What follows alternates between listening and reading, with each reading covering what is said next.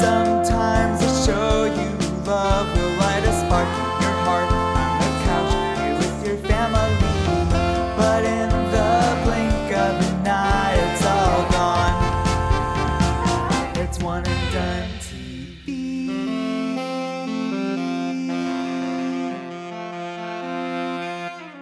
Hello and welcome to One and Done TV. I am your co host, Ian Hamilton. And I am the thing that comes after the ampersand, John Poelking. And this is the podcast where we review television shows that were canceled after one season. Isn't that right, John? That is right. We are going from the urban to the suburban, as uh, the tagline for this show calls for. And we are dancing on the graves of the shows left behind us, figuring out what they did, what they left behind, and ultimately what made them one and done. Today, we are talking about Method and Red.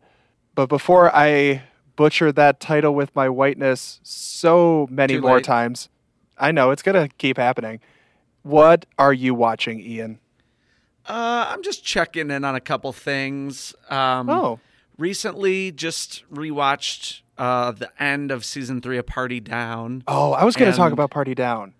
Well, I'm I was just a little disappointed that it's only six episodes. Yeah, me too. Um, so that's all I had to say about that. We'll talk about it more when when it's your turn. Okay. Okay. Um, the other thing is I'm watching Lucky Hank, and I'm caught up on that. And that show is something that I'm enjoying, even though it's not great. Uh, it's a little bit like divorce for me, and I don't exactly know why I keep watching it because, like, the character dynamics are good, but the story is very weak, and ultimately it's just like got a lot of compelling moments and i think it's kind of introspective but it's really not very entertaining. Um, but the latest episode is definitely the best episode so far. So you know it's got legs but i'm very afraid that uh, this is going to be a show i watch just because bob odenkirk and paul lieberstein and cedric yarbrough are involved you know We all go for the Yarbrough. Right. And then also, I'm, I'm almost done with the offer. And I just want to say that I'm directing uh, uh, quite a picture coming up. Actually, I'm producing it. The director is Roman Polanski. It's Chinatown. It's going to be a smash hit. Just I'm just telling you that. Nobody's Um, nobody knows what accent. You told me what impression you were doing before you did it because you were so proud of yourself. The president of Paramount in The Offer's name is Bob Evans. And I have just been doing his voice all week. And it's been a lot of fun for me in my my silent, quiet, dark moments alone that I I'm just like, Ian, everything's gonna be just fine, baby. It's gonna be golden. This picture's gonna be, go go really well, okay? You're gonna be sure everything's tough right now, but when we get through it, you're gonna be a star, baby. You're gonna make millions and millions of dollars, and everybody's gonna be rich. Your kid will stay in the picture. That's pretty good. Thank you. How's mine though? Like, really? How is it? It's pretty good. I it's been a long time since I've seen the kid stays in the picture and I have not watched The Offer. So Oh, okay. The kid stays in the picture. Uh, John, what are you watching then? Well, party down. Uh, that is like the one big thing that I finished. Unless you want to hear me talk about the tenth season of Below Deck, which was a treasure. but Party Down ended recently, six episodes, could have gone for 40. I love every second of that show. And they actually ended on a bit of a cliffhanger, which I was kind of surprised by. Very surprising. Yeah, but overall, it was just more of the same. You know, they know their formula, they hit it well. The stars are fantastic. Stars, the network may not be fantastic, but the comedy is just top notch. I mean, I would have loved a little bit more Ken Marino, I think. I don't know. It felt like he kind of went to the background a little bit.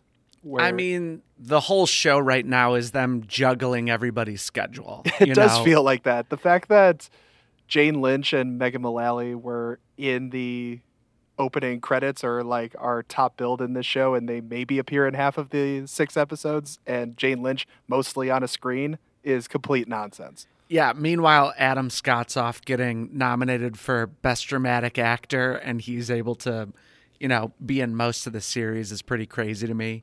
But luckily, that is kind of how the first two seasons went anyway, with uh, Jane Lynch popping in and out because she was a part of the show, then joined Glee during the second season, but still kind of, you know, popped in and out. So weirdly, the continuity is there, but it is a function of people just being too busy. Yeah.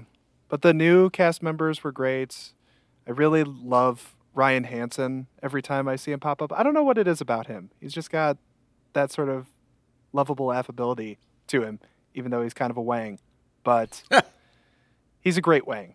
Speaking of a studly performance, I think it's showtime. Five, four, three, two, one, showtime! Mork and Mindy, Laverne and Shirley, Dharma and Greg. While the 2004 Fox sitcom Method and Red may have aspired to be among those iconic TV duos, it ended up being more like Thelma and Louise as it drove off into the sunset after one abridged season. Wow. Um, abridged because it was canceled after only nine episodes came out. Right? Nine of the 13 that they filmed, yes. I think that is a really great way to start things off, John, because I'm not super familiar with uh, Method Man, Redman outside of TV.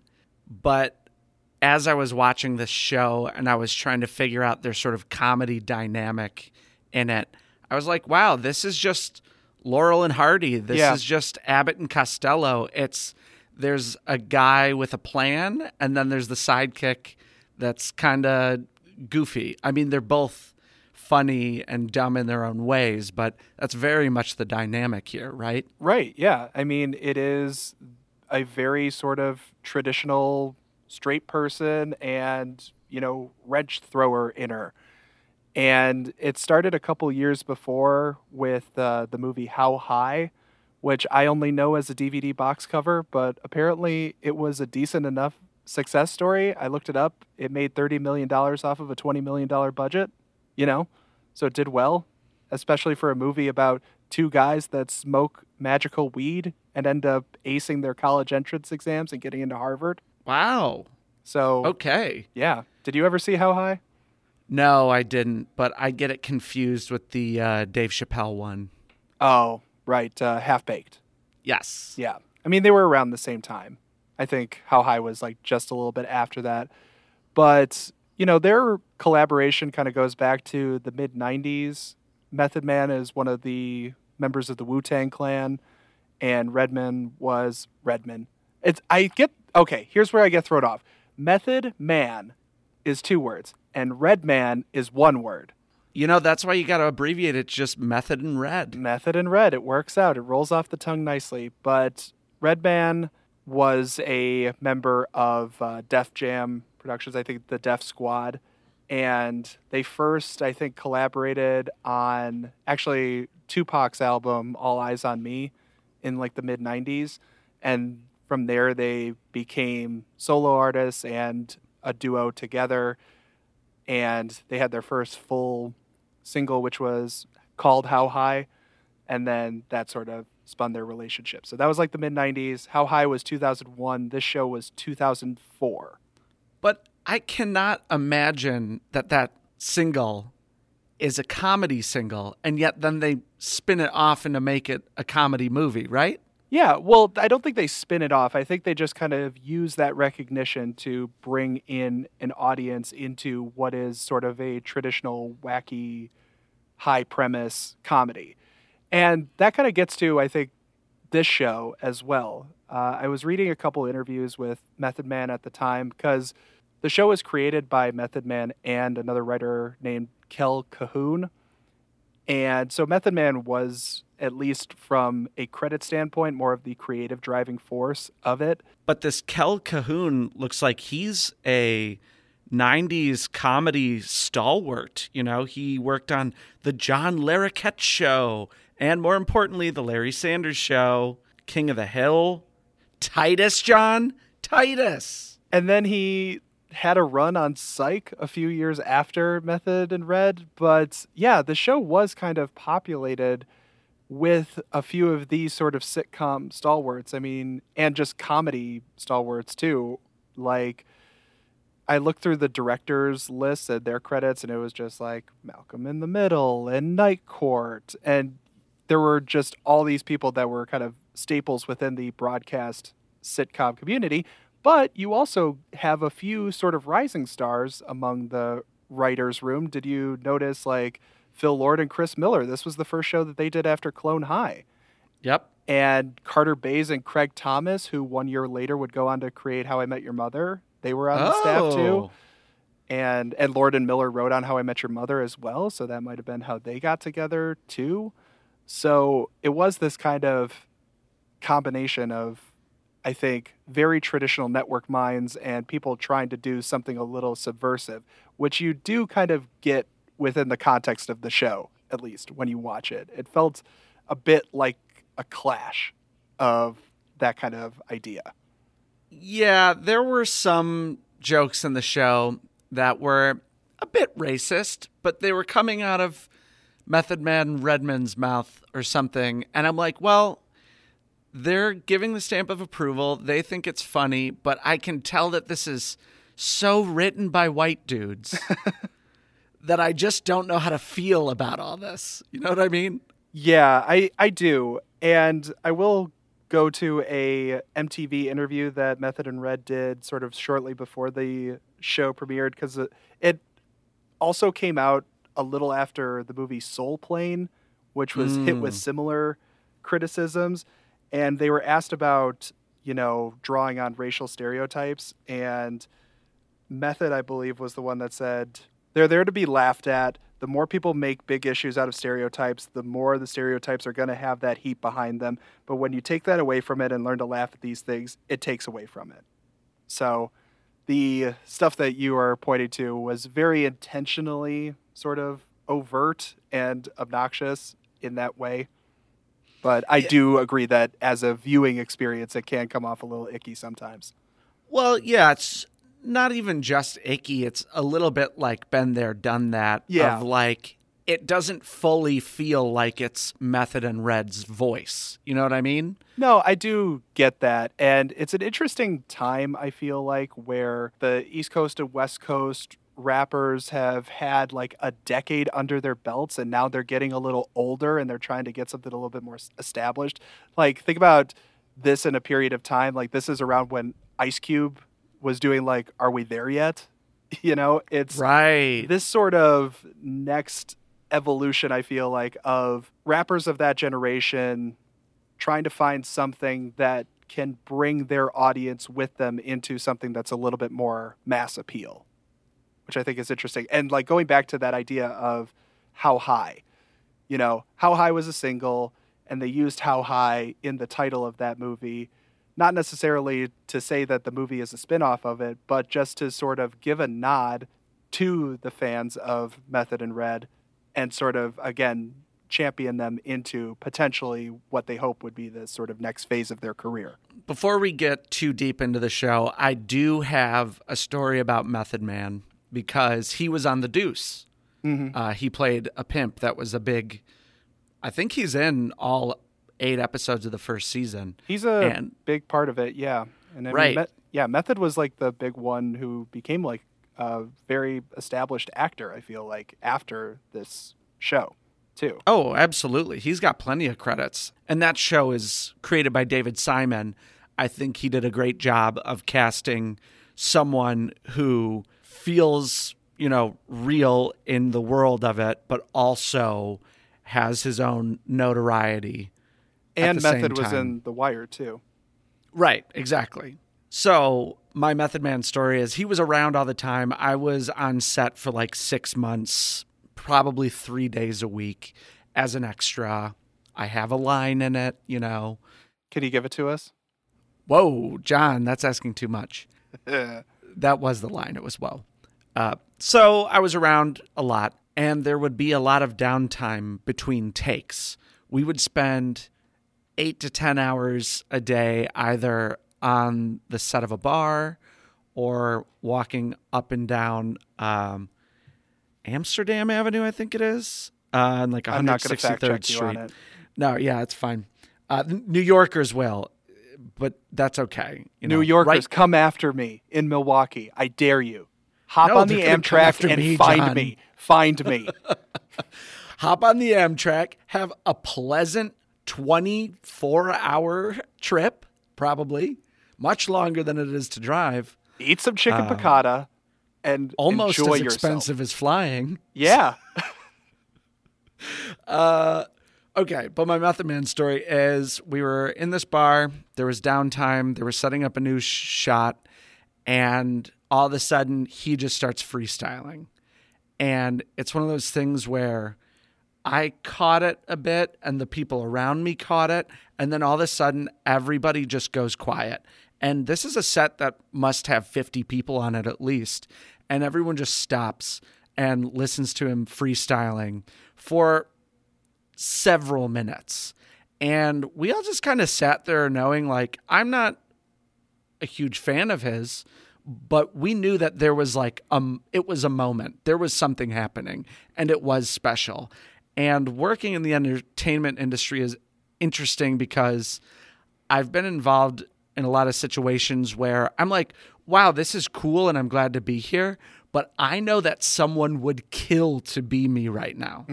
There are a lot of people out there that would have killed to have been in my shoes at that moment.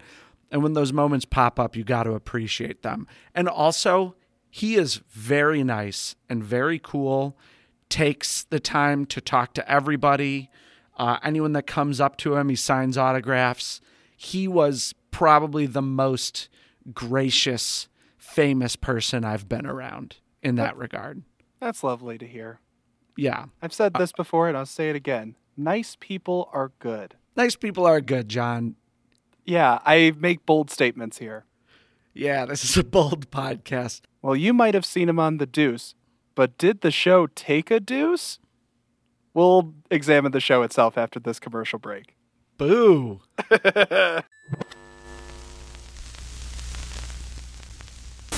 And now a word from our sponsors. Hi, this is Ian, and I'm trying to do this commercial as quickly as possible. Please review and rate us on Apple Podcast and Spotify. Follow us on Twitter, Instagram, and Hive Social at One and Done TV. Email us oneanddonepod at gmail.com with any suggestions or thoughts. If you haven't hit the skip forward 15 seconds button yet, I will be amazed.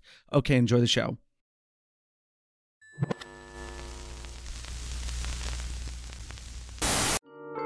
Highlights. Highlights.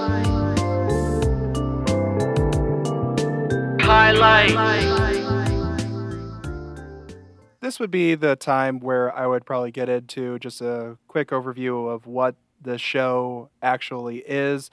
I wanted to put it into the words of Method Man, though. In this interview that he did uh, shortly before the show came out, gave a quick synopsis. Um, I am not going to put on any affects. This isn't in a language and cadence that I would not speak in, so we'll just call this an exploration of John's white voice corner. Here's what he said We move into a gated community and turn that son of a bitch on its head. But hey, it's Method Man and Red Man. What do you expect, dog? Which I think sums it up pretty perfectly. Yeah. Yeah, and that pretty much is the show in a nutshell is that they move into a gated community and they clash with all the other rich people that live there.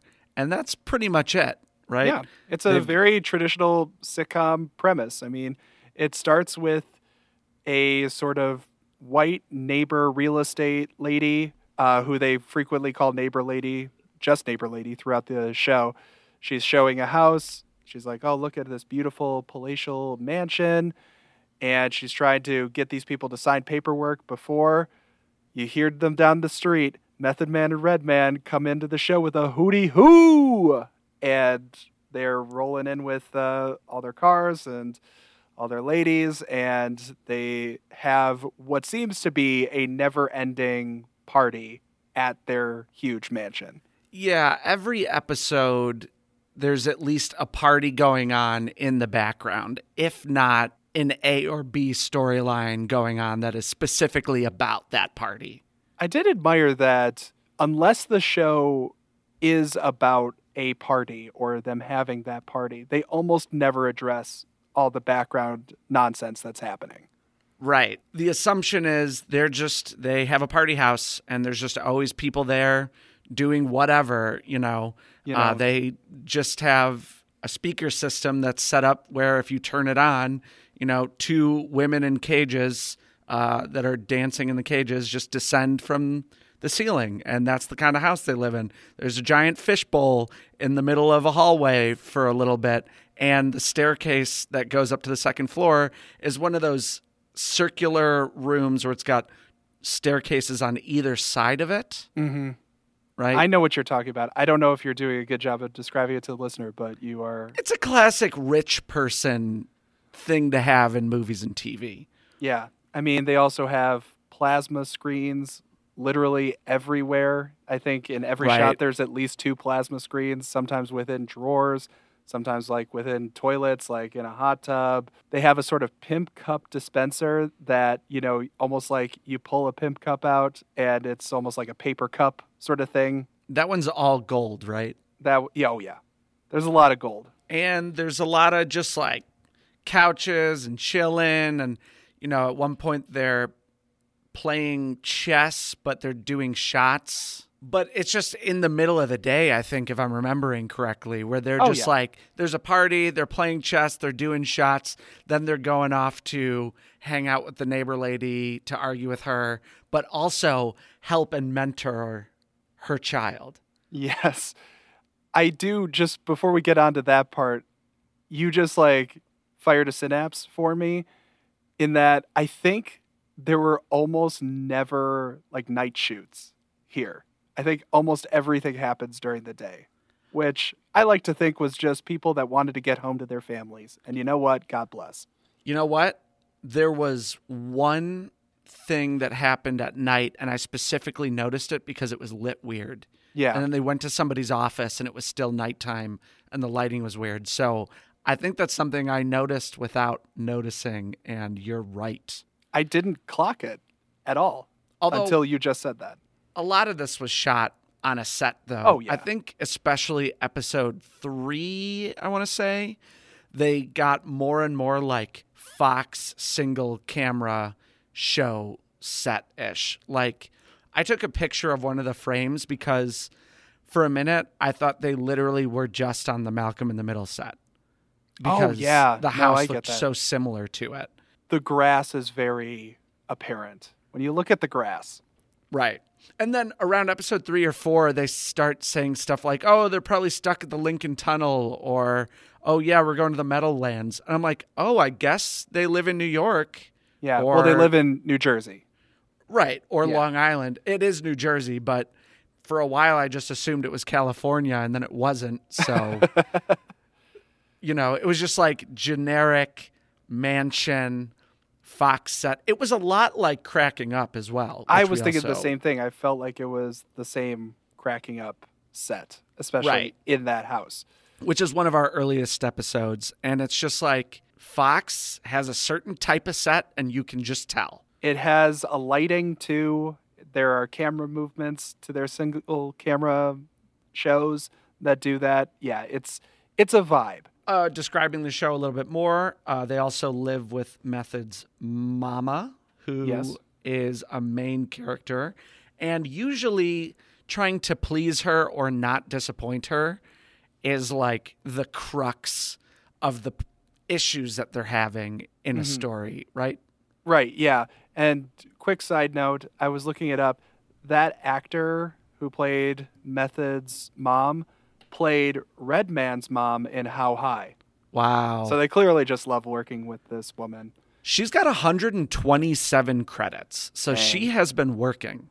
And that is also like one of the big catalysts that they say early on for why they moved out to the suburbs, why they moved out to New- New Jersey from New York, because Method Man, he goes into this whole thing about, yeah, we wanted the space, we wanted the security, even though we didn't need it, we wanted a place to party.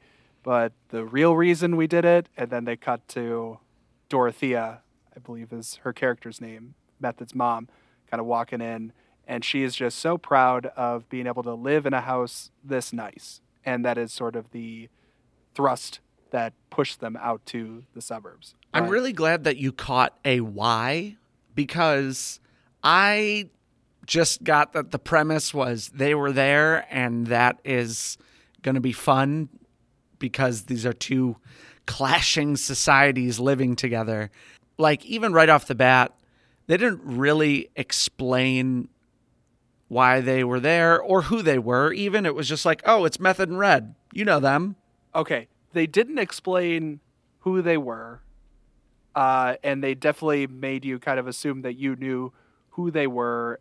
But they also really didn't get into their rap career at all. No. I mean, other than the opening theme, there is zero rapping in the entire show. Right, which made me very interested in their like comedy duo dynamic. I was like, are we supposed to assume that they're Method and Red from real life, but then like Red is very stupid in this show, Yeah. right? I think it's just a, uh, they call it like a heightened version of themselves. sure, sure. So, I mean, I'm sure that there's certain personality quirks that are shared, but overall, you know, they are just that. Like you said, Laurel and Hardy is the ultimate comparison. And I just I'm making a point of all that to say that how the show starts off, we're just kind of like, hey, you get it. They're in this fish out of water scenario. Enjoy. Okay, but there is an extended scene in the pilot where they get a goldfish and they explain why they are there to that goldfish. I was just confused by the goldfish. I didn't even catch any of that. You didn't? it was like shot No. through a goldfish bag. It had this weird sort of filter to it where they were explaining like there's the girls, there's the booze, there's the we can't say weed on network television. That's also there. But really it's for mom. Right. And the goldfish stuck around for a couple episodes until they kind of dropped that. Yeah, the goldfish probably died. It's what goldfish do. That's true. Also, that goldfish had the biggest jowls I've ever seen. Oh yeah, a real uh, Wilford Brimley sort of fish that we had. Yeah. go in there. But yeah, the mom stuff was a lot of the thing, you know, they want to, for example, one of the episodes is about her celebrating her 25th anniversary at the toll booth that she works at. Even though she lives in this really nice house, she still wants to work because work is value for her. And so she's celebrating her anniversary, and they're like, we got to throw her a party. She loves Chaka Khan, so God bless us, we get a Chaka Khan cameo, as well as a Kenny Loggins cameo in that same episode. Oh, really yeah. laid it on. Mom loves method. Mom hates red is also a very sort of clear dynamic. But she beats them both with a rolled up magazine any chance she gets. So love and hate are very close together in this show. As they are in life. They're right next to each other in the brain. Right, just like they are right next to their neighbor lady and her family and the co op board. And that's pretty much it with this show. I feel like a lot of it is they're arguing with their neighbor lady, who is played by. Beth Littleford, who was on The Daily Show for a while, like you would recognize her in a heartbeat if you Googled her. But the thing about it is, I totally thought she was Steve Carell's wife until Natalie pointed out. I think that I've always thought they were the same person. Yeah, I could see that. Right. I Right. definitely could see that. But she is the sort of hard nosed member of the homeowners association that, like, right out the gate, she's like trying to evict them. And Right. they're so they're clashing with her against like, you can't have these kinds of bushes in your yard. You can't be playing music that loud. And her husband, who's a lawyer, right? Uh, Sure. A guy named Bill, who is sort of the white bread, you know, pushover guy who gets steamrolled by his wife all the time, but secretly sort of aspires to be friends with Method and Red. Right. He plays a lawyer in probably everything that he acts in. I think he mm-hmm. just is a lawyer, you know. That's his thing. But yeah, a lot of it with him and with some of their other friends in the neighborhood is like when they're hanging out with them, they're just so happy to let loose and act black. That is fair, especially when it comes to their son, Skylar, who just idolizes these guys. And it was a weird sort of development of that relationship between Skylar and Method and Red because I think it sort of started off as uh, this kid, he's just trying his best. And then it turned really combative really quickly, where it seemed like they hated his presence any second that he was around. I think that they were trying to turn the sort of story trope on its head of like the, you know, magical black people that are here to fix the white people's problems. Yeah. Uh, and they did a pretty good job of subverting that, I thought. But Yeah. there's one point where he comes over and he's like, "Hey, Method and Red, like, how can I get this girl to like me?" And they're like, "Why are you always coming over here? Who do you think we are, Bill Cosby? Like, get out!" Yeah. I think there's a couple times too where they start to explain things that are like, well, you know, what you got to do is you got to listen. Boy, who the hell do you think we are? Like, right, right. yeah. And uh, so, but it starts out that way, and then eventually, I think they're like, "Oh, we can't just be that show where we're fixing the white people's problems." You know, I think that they figure that out pretty quickly. Yeah. Um, they create enough of their own problems, if you will. Ho ho. A lot of them at the expense of, you know, Redman forgetting stuff, but they do a good job at not always making Redman the fool. And then there's even a couple times where, like, Method Man screws something up, and Redman is genuinely surprised that he isn't the one that failed in this situation. Right. I mean, some of Redman's blunders are like there's an episode where he's been playing Xbox for six days straight and he's been sitting really close to the screen. So, like, he's basically blind from this. And uh, the whole episode, they're like trying to fix a problem and he can't see anything. And then he's like, you know what, Redman, I'm going to take you to the strip club. And the strip club is just the eye doctor. Yeah. Yeah. What are some of Redman's other blunders? So there's this whole episode where they are trying to get investors for a state of the art arena that they decide they're going to call the Method Dome at the Red Man Lands or Redlands, something Right. like that, which is a good sort of play on uh. Meadowlands. Yeah. And they are trying to get these investors. They hear from Bill, the lawyer, that there's this uh, whale of a client who is uh, sitting on all this money. And they get introduced to Carmen Electra, who has a tiny dog and is a little annoying. And so they're trying to woo Carmen Electra in order to give them this money for the stadium. Uh, but then it turns out that Carmen Electra is a spy for Yao Ming because when they were like front row at a Knicks game years ago, they spilled food on the court and made Yao Ming slip on the court. And ever since then, the three of them have had a huge beef.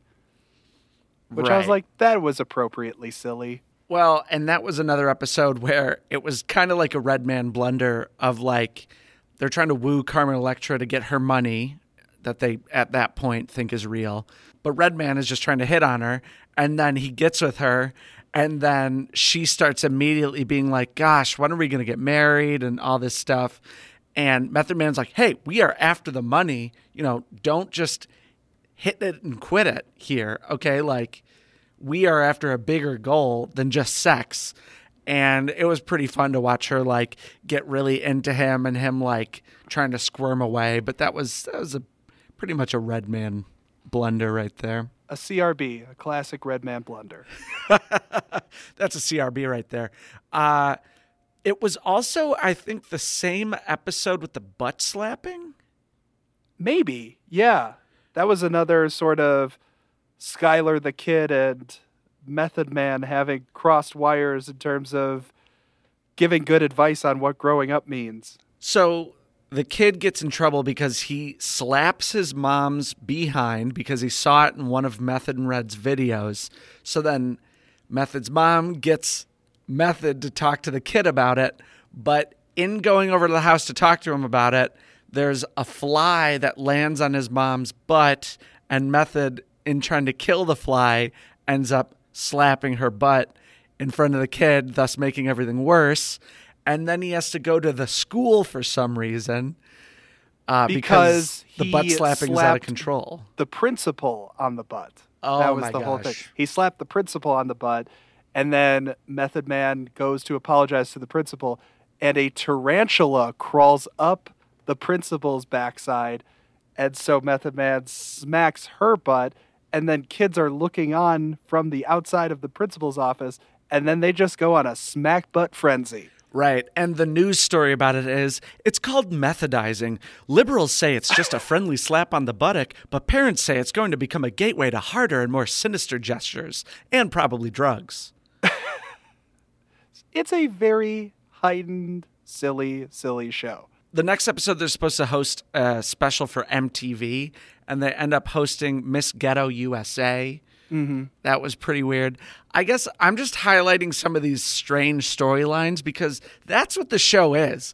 It is Yeah. strange storyline after strange storyline. There's another one about like them cutting down a cherry tree that uh, Method's mom has been growing ever since he was a little boy. Like, it is very stereotypical sitcom, but has a bit of a weird twist to it usually. Right. So that episode, basically, they end up being presidents of the co-op association or Right. what, whatever that is in their their little Who knows? Right. So it just is a big excuse to let them take advantage of the power of being president of this little white suburban community for a little while. But then they get so uh, engrossed in abusing the power that they forget to save the tree and then it gets cut down.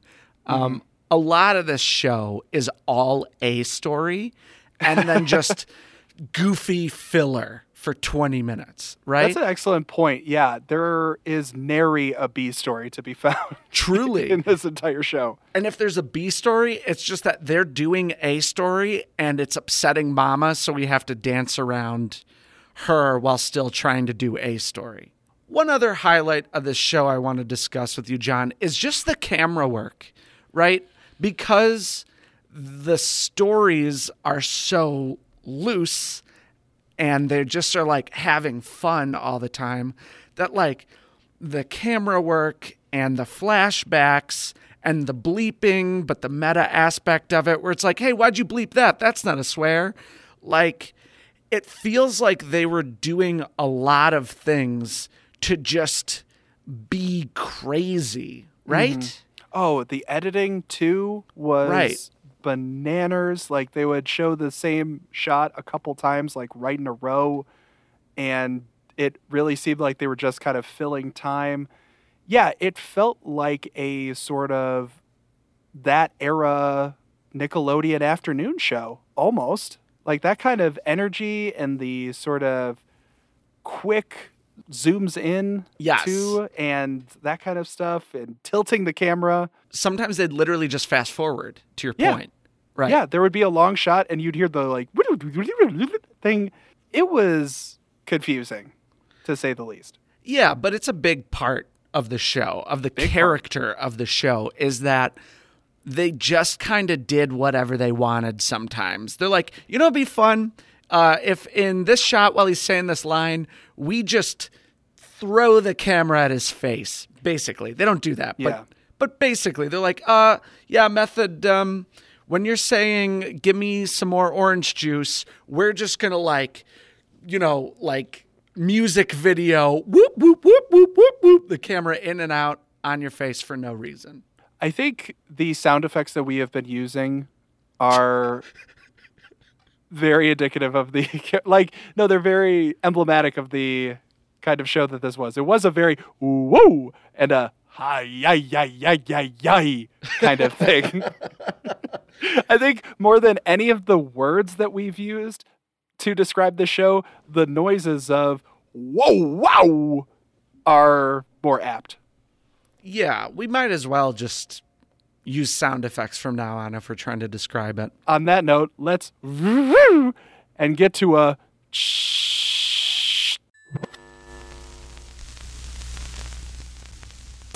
And now a word from our sponsors.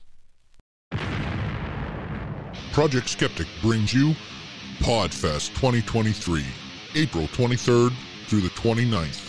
Seven episodes in seven days, featuring Brent Hand from Hysteria 51, Justin Zinger from Zing This, Andy Hart from Mr. Bunker's Conspiracy Time podcast, David Flora of Blurry Photos, and Ron of the Twisted Ten.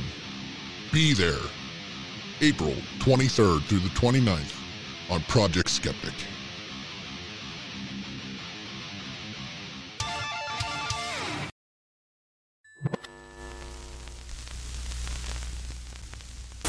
Ian, there was a lot of energy put into this show, a lot of energy on the camera, a lot of goofy hijinks, a lot of wacky anecdotes that can be pulled from this.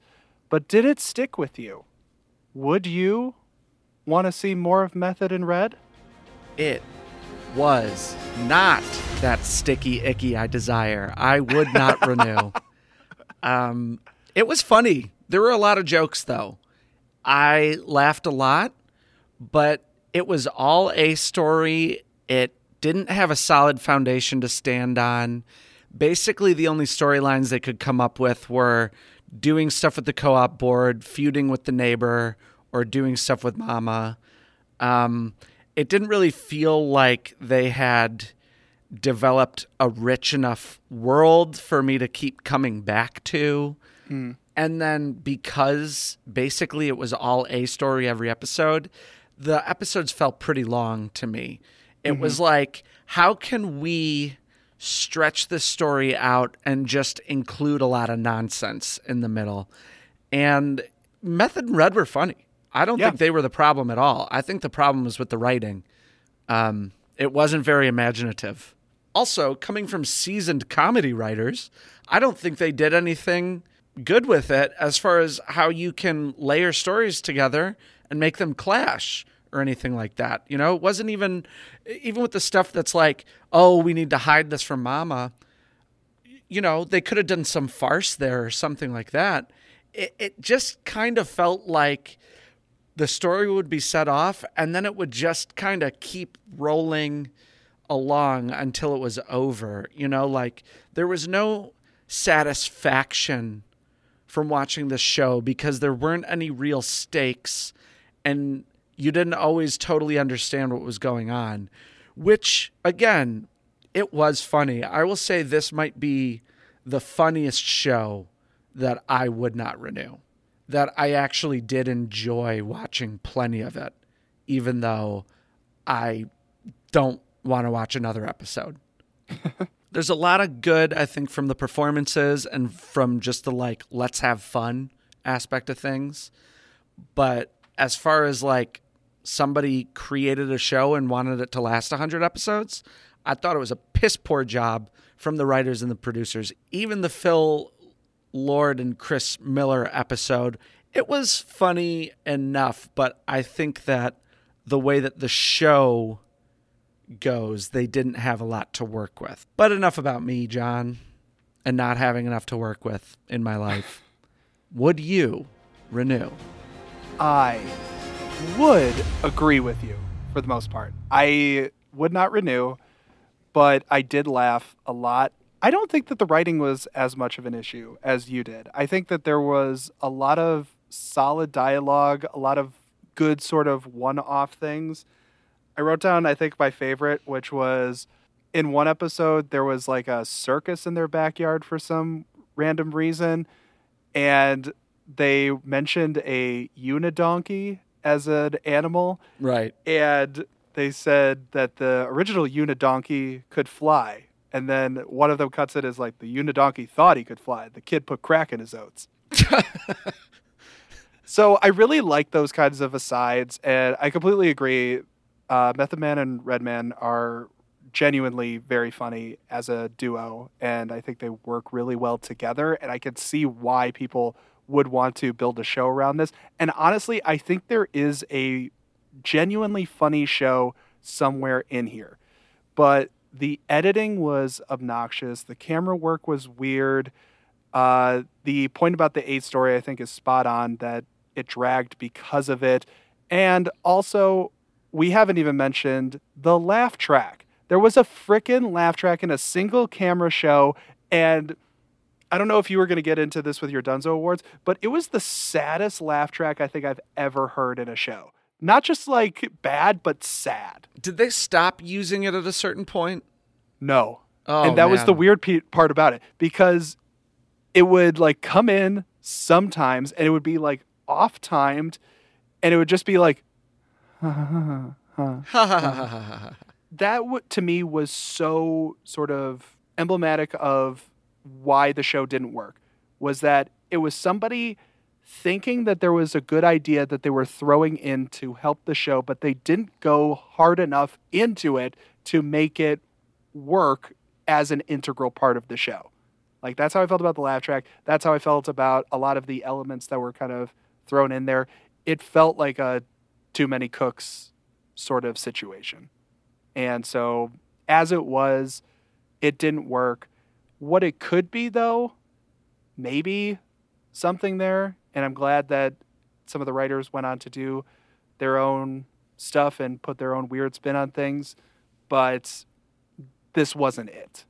Yeah, I think that if you give a different writer an opportunity to just craft a better story for them and background for what it is, like they could totally have their own show and it could totally be a hit.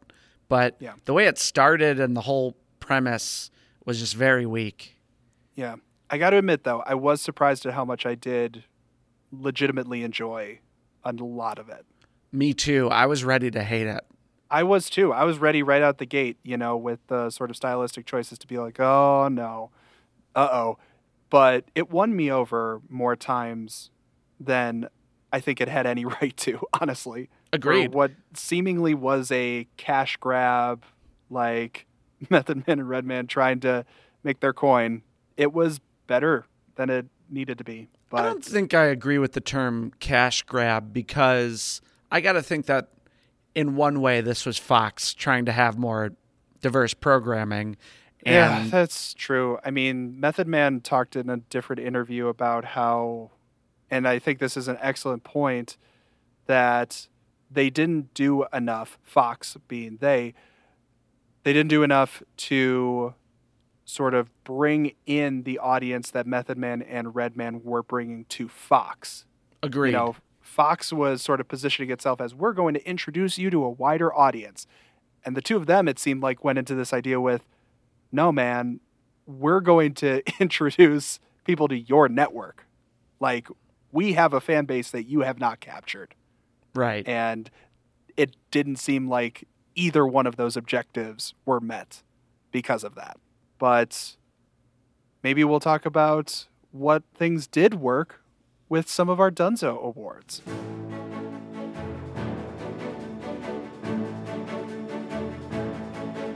That's right, it's time for the Dunzo Awards. These are the superlatives that we give out to every show that we watch. It could be the best, it could be the worst, it could be the neighbor down the street, it could be the bats in your attic. Whatever they may be, we have decided to give these shows their just desserts. Ian and I each have two Dunzo Awards to give out to whatever we damn well please. Ian, what's your first Dunzo Award? My first dunzo is the Willing Suspension of Disbelief Award, which I will not give to this show because between filming it and the set and the production and the house that they supposedly lived in, none of this ever felt lived in. It never felt like a world I was stepping into. Most of the time when they were in their own house, I was like, I think this is a new set for the same room that we've been in before. Like, there was no familiarity in the house that so much of the show took place in. Like, except for the one big circular room with the two staircases. I felt like maybe the joke is just that the house is so big, there's a thousand rooms, but they didn't even look like real rooms. Like, the thing you pointed out earlier with the golden cups clearly that was just painted gold and it was mm-hmm. done terribly.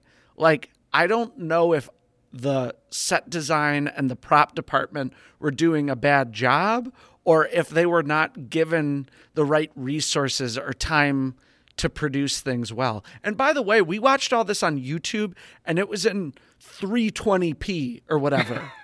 so, in the lowest quality you could watch a show, Yeah.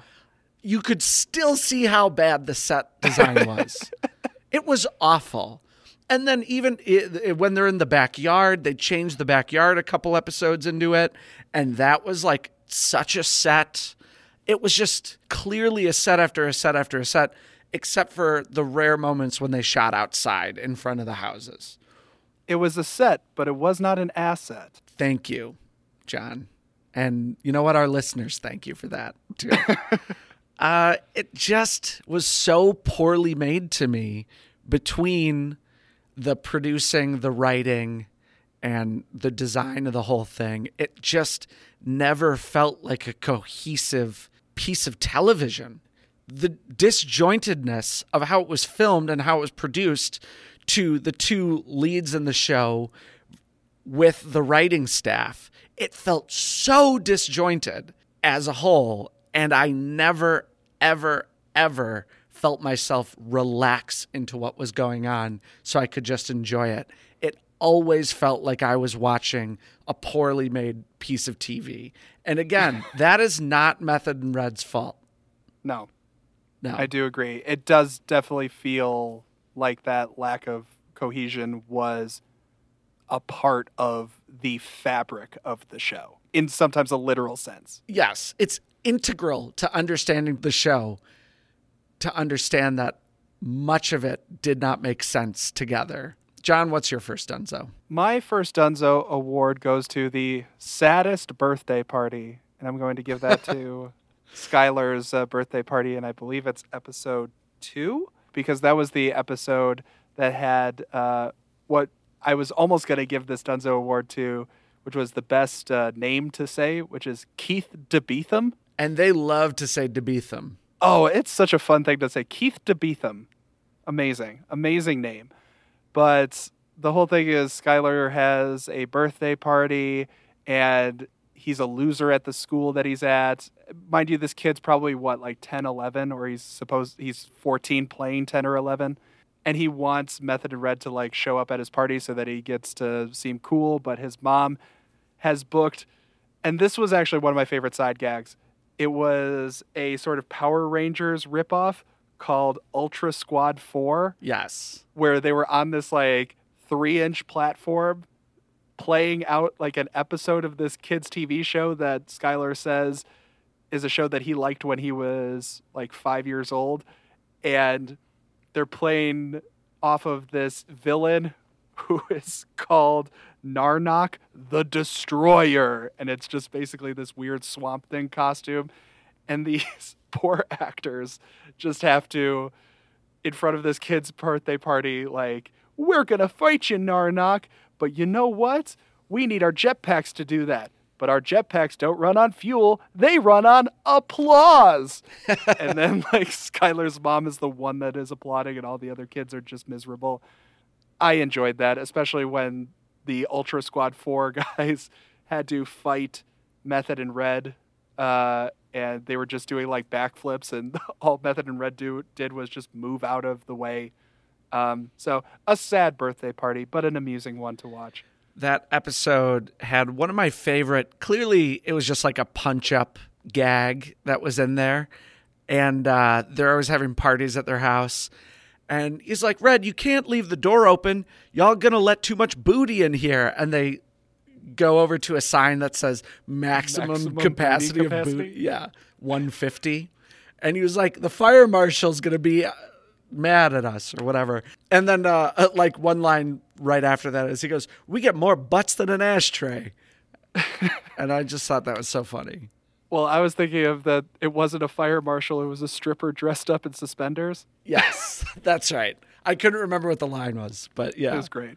What's your second Dunzo award? This show also gets the infamous Waste of a Posehn Award, which goes Oh. to Brian Posehn being an integral character in the pilot and then not really coming back until episode seven, I want to say.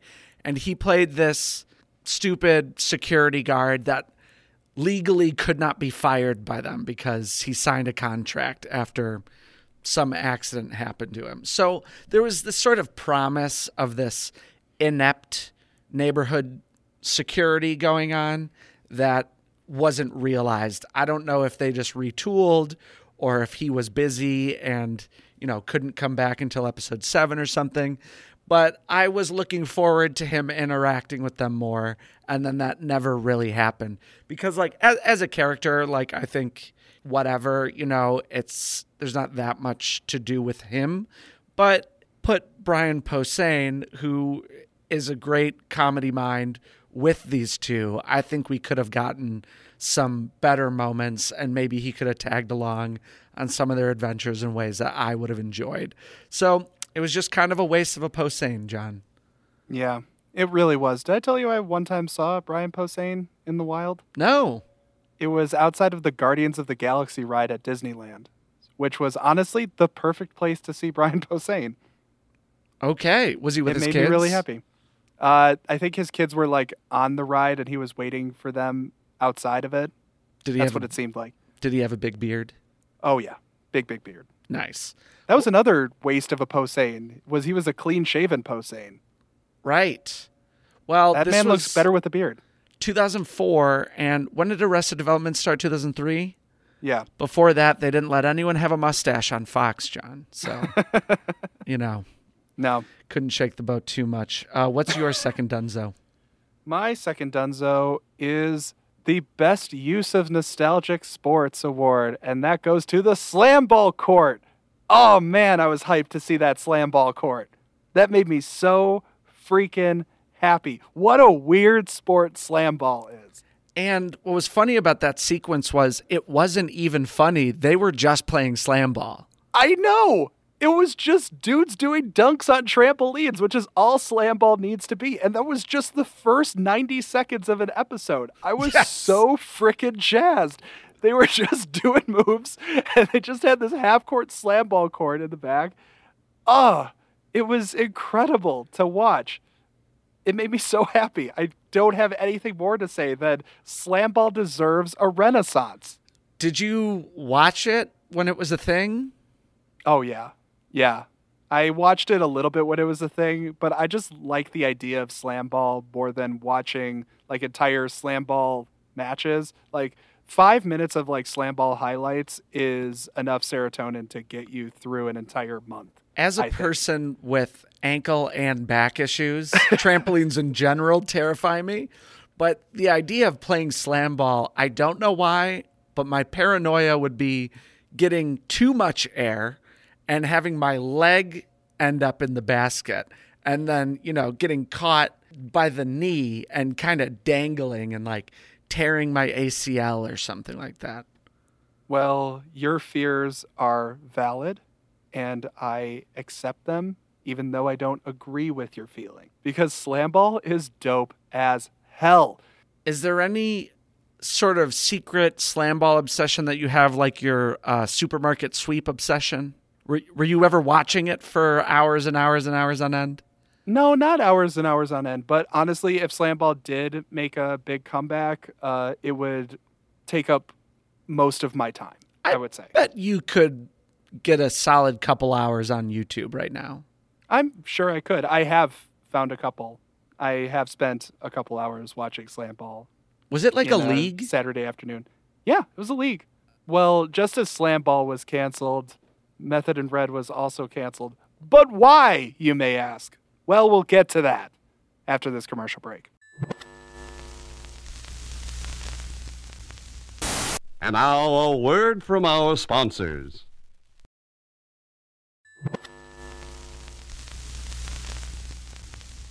Method and Red debuted on Fox in June of 2004.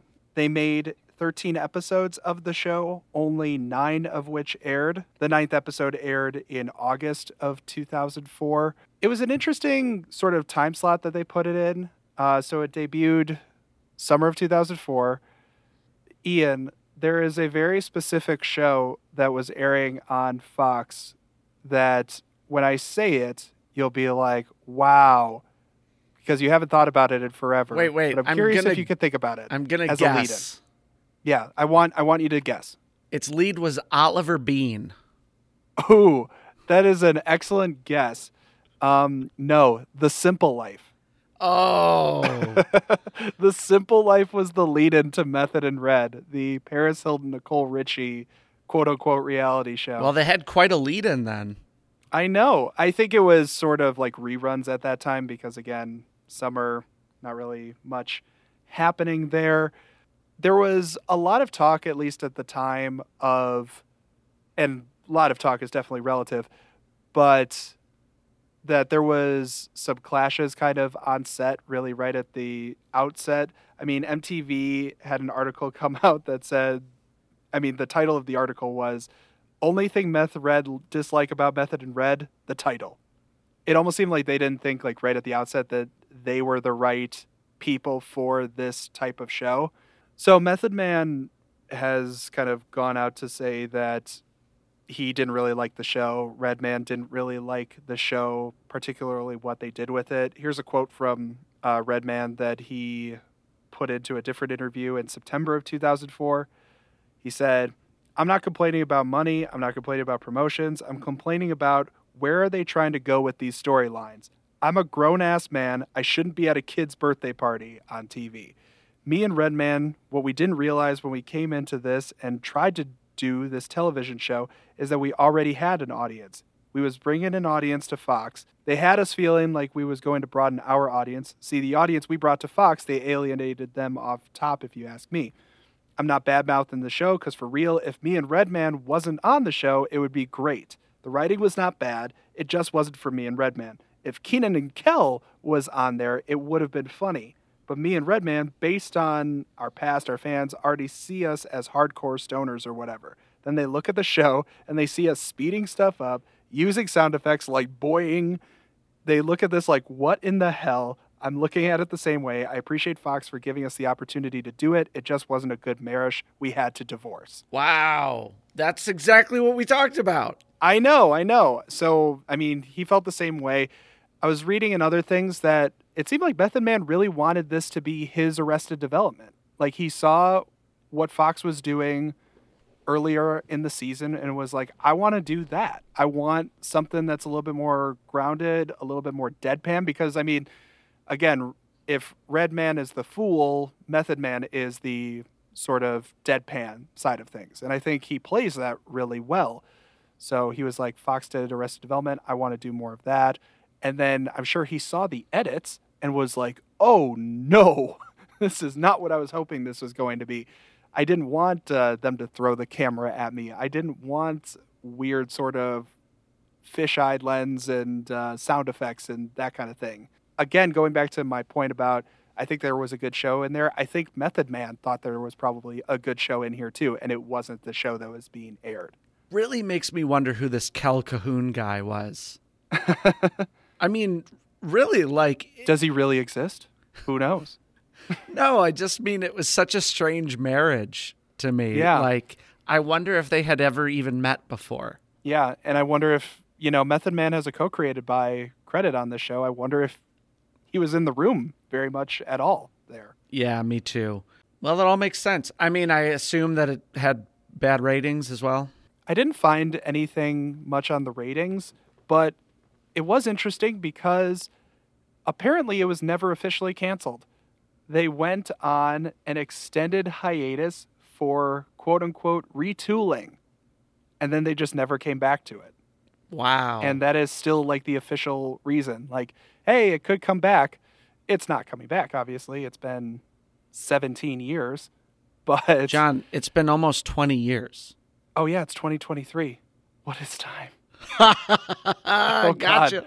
Time You just got gotcha, son. You are feeling cocksure, aren't you? Uh, no. I, I would too. I would too. So yeah, they seemingly wanted to take it back, see what they could do after they pulled it apart, and maybe revisit it in a future season. But clearly, Method Man had no desire to be a part of anything like this in the future. Much like a small child with a scalpel, they discovered that after you cut it open, take the arms and legs off, and stick it in the eyes, It's not just going to come back to life because you tape everything back together. We all have that fantasy of just stabbing things, right? Uh, yeah, I know what kind of child that does that grows up into people like you. It makes this face. Oh God, you don't want to see the face he's making, but it's No. smiling at me, and I don't like it. It's smiling but not happy. Anything else about the show you wanted to talk about, John? No, I mean, again, it had potential, surprisingly. And there just wasn't enough in there to make it work. And actually, no, I take that back. There was too much in there that it didn't work. There was so much in there, and it did not work because of it. What about you? One thing I wanted to point out was it was surprisingly political at points where they'd say stuff like, How do you keep a black man in jail? Oh, vote George W. Bush in for the next election. Uh, because there's an episode where their friend is in jail and he's going to get out, but they find out that his girlfriend is pregnant with someone else's baby. So they conspire to keep him in jail for several more months, which was a pretty wacky concept. I got to hand it to them there. Yeah, they had other things too where, like, they would bleep stuff. And at one point, they, like, bleeped police. And they were like, police isn't a swear. And they were like, eh. No, no, Like, no. You got that wrong. So they Okay. said call the police, but they bleeped the word call because normally they wouldn't be saying call the police. They'd be saying the police. Yeah. And so he goes, wait, call it isn't a swear. And then later in that episode, uh, neighbor lady's like, I will kick you in the butt cheeks. But they bleep butt cheeks as if she's saying ass. And then Yeah. they're like, hey, butt cheeks isn't a swear. So that was like one episode. They had a lot of fun doing that.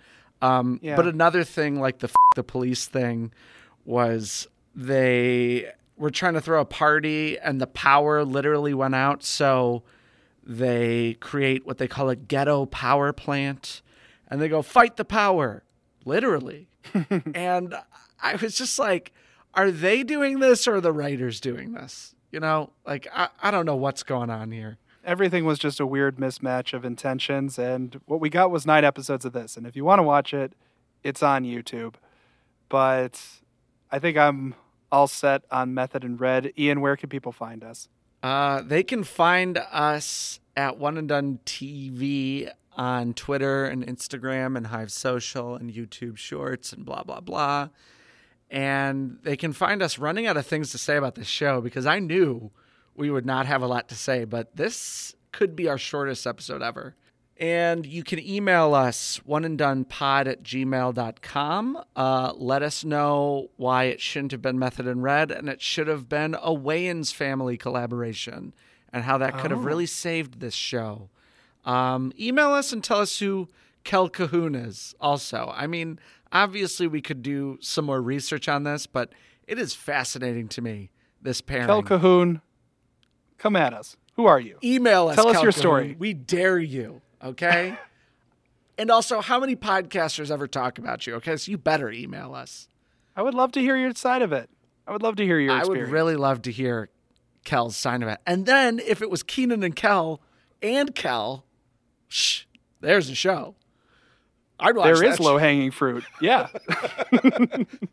Um, yes, you could do that. Uh, buy yourself a Lodge pan scraper. Venmo me at Hamilton. Haven't plugged that in a while. Um, and also, I don't know. Uh, send your hate mail to John, yeah and his address will be in the show notes. Uh, we'll be back next week with The Society, Netflix's one season high concept teen drama. But until then, break society, anarchy is among us. Let's light the fires that will stoke a revolution. If you say so, I've never seen it.